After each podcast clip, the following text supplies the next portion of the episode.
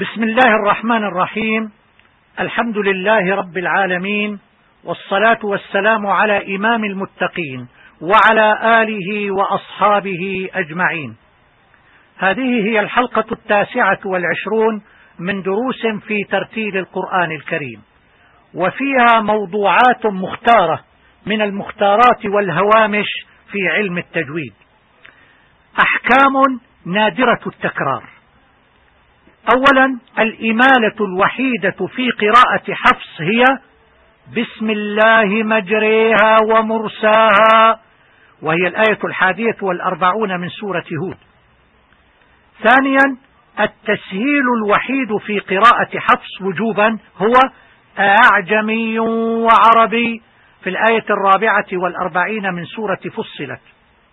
ثالثا قالوا لن نؤمن حتى نؤتى مثل ما أوتي رسل الله. الله أعلم حيث يجعل رسالته.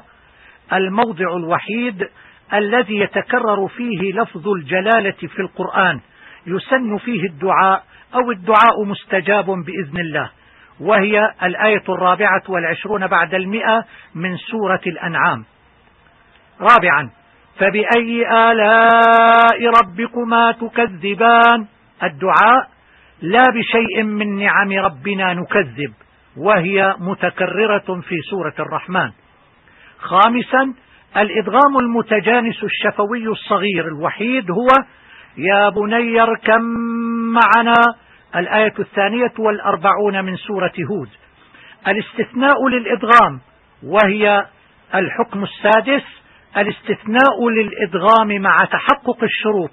ياسين والقرآن نون والقلم. سابعا المد الحرفي عين هو مد لين حرفي وليس لازما حرفيا ويمد على حركتين وأربع وست حركات وهو في أول سورة مريم وفي أول سورة الشورى. ثامنا قوارير قوارير. الأولى وقفا بالألف وصلا بالفتح. الثانية وقفا بالسكون وصلا بالفتح. وهي الآية الخامسة عشرة والسادسة عشرة من سورة الدهر. قواعد عامة مختارة. عند الوقف على الكلمة نتبع الرسم. ربي نقف عليها بالباء. في سورة طه في الآية الرابعة عشر بعد المئة رب زدني علما. وأيضا في نفس السورة ربي لما حشرتني أعمى. يوقف عليها رب. ربي نقف عليها بالياء. في بلى وربي لتبعثن. وهي الآية السابعة من سورة التغابن. قل إنما أدعو ربي. وهي الآية العشرون من سورة الجن. تنبيهات مختارة.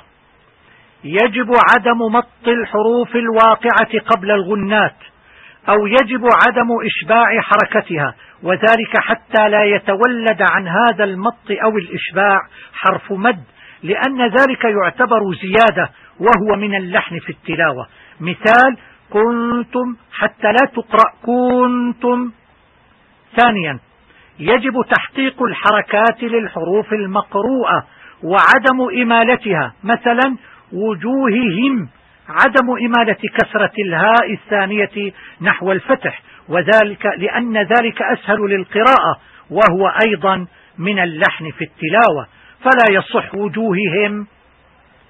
ثالثا يجب عدم همس الجيم وعدم جريان النفس عند النطق بها لأنها من الحروف المجهورة. أما همسها فهو تغيير لصفاتها وهو أيضا من اللحن في التلاوة كأن يقول من الجنة والناس هذا لحن وخطأ. الصح من الجنة.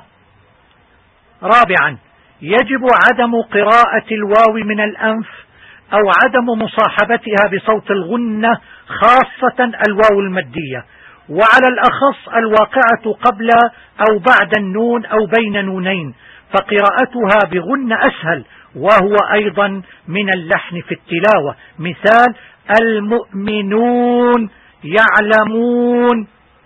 خامسا يجب الانتباه إلى ترقيق الحروف المرققة. الواقعة قبل الحروف المفخمة خاصة قبل لفظ الجلالة. والله فالله كما ويجب الانتباه إلى ترقيق همزة لفظ الجلالة قبل لامها المفخمة. الله سادسا. يجب كذلك الانتباه إلى تناوب الترقيق والتفخيم وإعطاء كل حرف حقه من حيث الترقيق والتفخيم دون أن تؤثر صفة حرف على ما قبله أو بعده. مثال خلق مرقق بين مفخمين.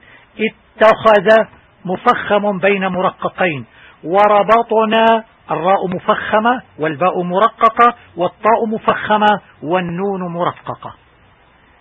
سابعا يجب عدم المبالغة في التغني في القرآن الكريم فهو يقرأ بلحون العرب ليس أكثر. قال رسول الله صلى الله عليه وسلم اقرأوا القرآن بلحون العرب وأصواتها.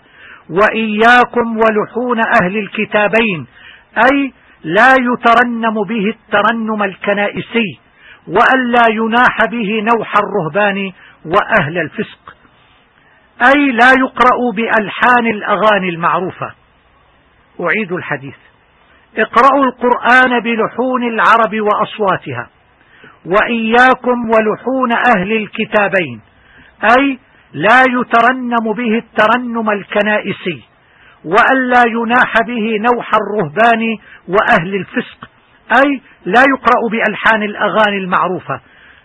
تتمة الحديث فإنه سيجيء أقوام يرجعون القرآن ترجيع الغناء والرهبانية لا يجاوز حناجرهم مفتونة قلوبهم وقلوب من يعجبهم شأنهم.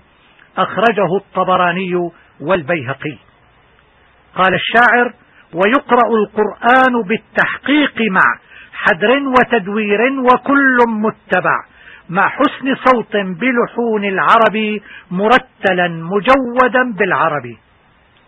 ثامنا يجب التدرب على ممارسة وإتقان الأساليب الثلاثة في التلاوة الترتيل والتدوير والحذر مع التذكير بأن ما يناسب الترتيل من حيث المد العارض للسكون هو الطول وما يناسب التدوير هو التوسط وما يناسب الحدر هو القصر. تاسعا يجب الانتباه إلى همس الهاء عند الوقف عليها خاصة إن كان ما قبلها مفتوحا حتى لا تقرأ ألفا. مثال القارعة. حتى لا تقرأ القارعة لأن ذلك لحن في التلاوة. مثال ثان الهمزة. حتى لا تقرأ الهمزة لأن ذلك لحن في التلاوة.